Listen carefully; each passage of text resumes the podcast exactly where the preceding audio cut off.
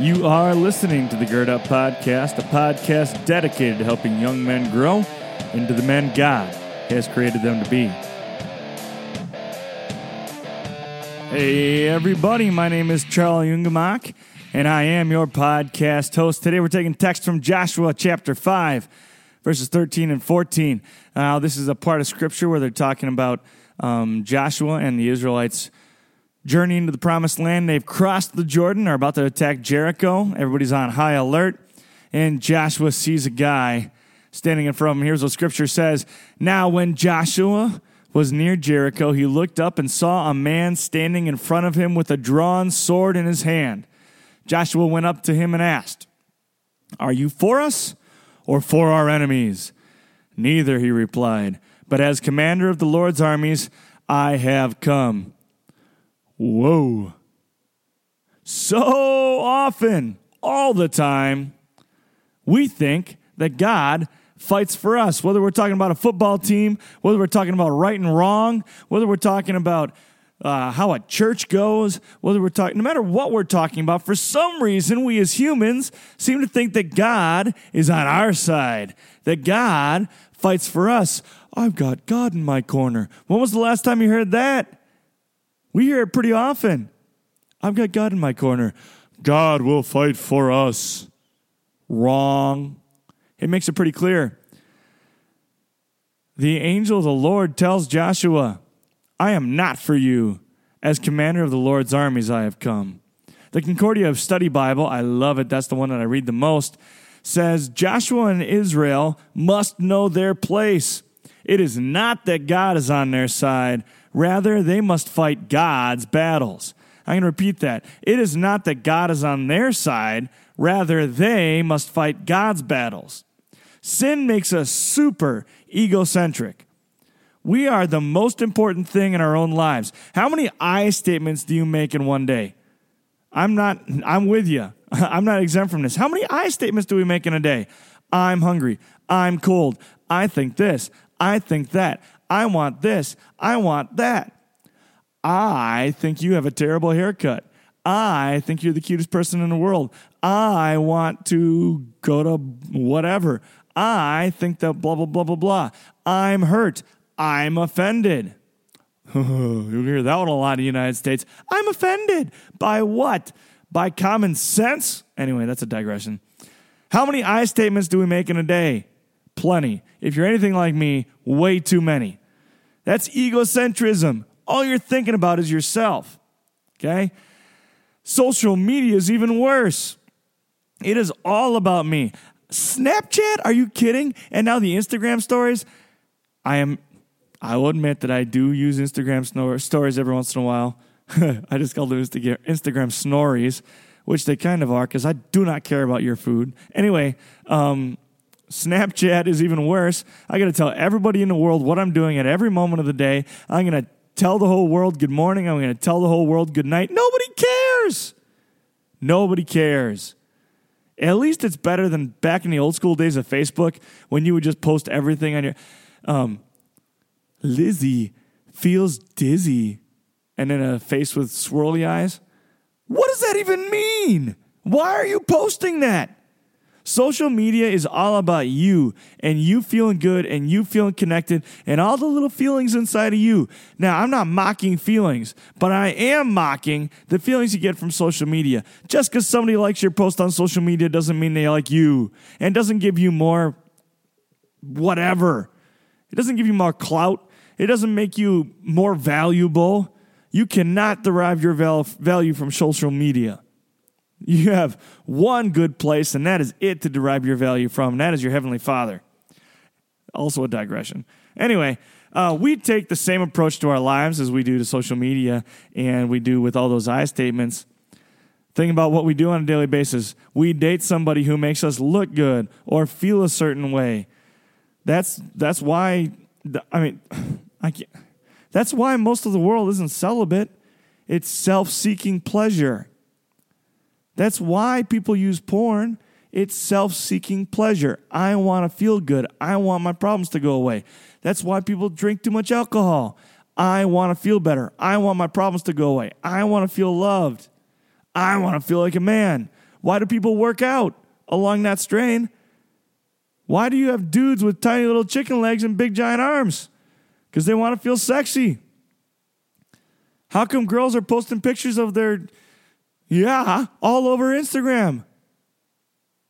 Because the twins make them feel beautiful. And when somebody comments on them, oh, hey, you sexy lady, all of a sudden their value goes up. It's not real value. That's not real value.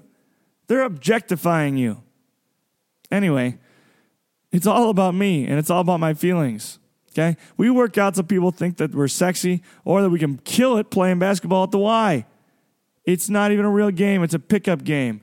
But we work so hard for those little spots where we find value. We also spend ridiculous amounts of money on, especially on credit cards, money we don't even have yet. Everybody's in debt because we're spending money we don't have, including me. Well, I stopped now. I'm not spending money I don't have anymore. But I've I racked up credit card debt. I'm paying it off right now. That's money we don't have. That's being incredibly selfish. Our grandparents and great grandparents would be ashamed of the amount of debt we're, we're racking up. It's all because we think that we deserve something. I deserve what I want. I worked hard this week. I'm going to buy a new pair of shoes on my credit card and then pay it off 12 years from now. That's not you do you you get what you deserve when that paycheck comes in the mail. And then when that paycheck runs out, you're done. You don't deserve anything more than that. That's just being selfish. Selfish against your own stinking future, against your own stinking future family. That's just being selfish. That's the third time I've digressed during this podcast already. Let's move on. It's not about me at all. The Lord is very clear, and He tells us that this life is not about you and me. This life is about Him. We have been created with a specific purpose and objective. Ephesians 2, verse 10 says, We are God's workmanship, created in Christ Jesus to do good works, which God created in advance for us to do.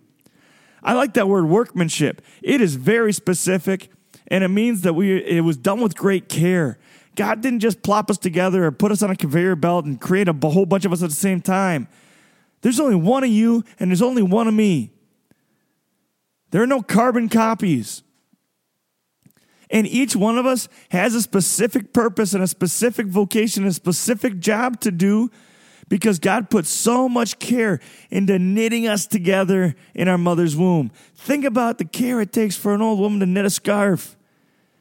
Every little knot Every little stitch takes incredible care. And that's the care, kind of care and concern that the Lord put into knitting us together. It also says that He's prepared those in advance. He knew in eternity, before the earth was created, that those works were what we were going to do. He prepared them for us. He has a job for us to do. And it is our daily duty and privilege to seek out God's will for our lives and to follow through on it. And you cannot know God's will if you don't talk to Him. And there's two ways to talk to Him. We've talked about this before. There are two ways to talk to our Heavenly Father you read the Word and you pray. In the Word of God, He speaks to you. And when you speak back to your Heavenly Father in prayer, that's an incredible conversation, and things start to happen. The Lord will start making doors open in your life. He'll start laying things on your heart, and He will tell you in His Word what He wants you to do and what He needs you to do. So make sure you are talking to your Heavenly Father. We've also got to understand that when He says He's prepared good works in advance for us to do, He's not talking about like a destination or a specific vocation that you're going to do and like when you get there, that's the end game. You got to understand that the end the, the, end game is death, and we go to heaven. So it, your vocation, the good works God has prepared in advance for us to do, it's a lifelong string of duties and vocations and acts of service that He's prepared for us. And like it's not just like I'm going to be a teacher. End game. Now I'm serving God, and this is my vocation, and this is how I serve Him it's going to go throughout your life and it's going to change as you go and as you mature. And as your life circumstances change, so will the things that God has prepared for you to do. Okay? And it's not just the big obvious things. It includes taking care of yourself and being healthy. It includes growing in your like growing your spirit and growing in faith, and it means an active pursuit of your heavenly Father. That is all a part of the good works that He has prepared in advance for you to do. Okay, so you got to stop acting like God fights for you. God does not fight for you. We fight our heavenly Father's battles. You've got a specific purpose and a job to do. You got to figure it out. And you're not going to figure it out if you're not in communication with your Heavenly Father. Okay, you also need to seek God like crazy and act on that which He lays on you, both in Scripture and through communication with Him. What you read in Scripture and God commands you to do in Scripture, go out and do it. And then when it gets into the adiaphora things, like what should I do for a living, or you know, um, which wife should I choose, or all that stuff. That stuff that isn't clearly defined, defined in Scripture, like there's not going to be words jumping out of the page that say, marry Jennifer. That, it's not going to happen. So, when you get to that point, you got to talk to your Heavenly Father and He will lay it on your heart. He will guide you. He promises that He will guide you. Use Scripture as a guide and talk to Him. Okay? Remember, you're fighting the Lord's battles. Have a good one.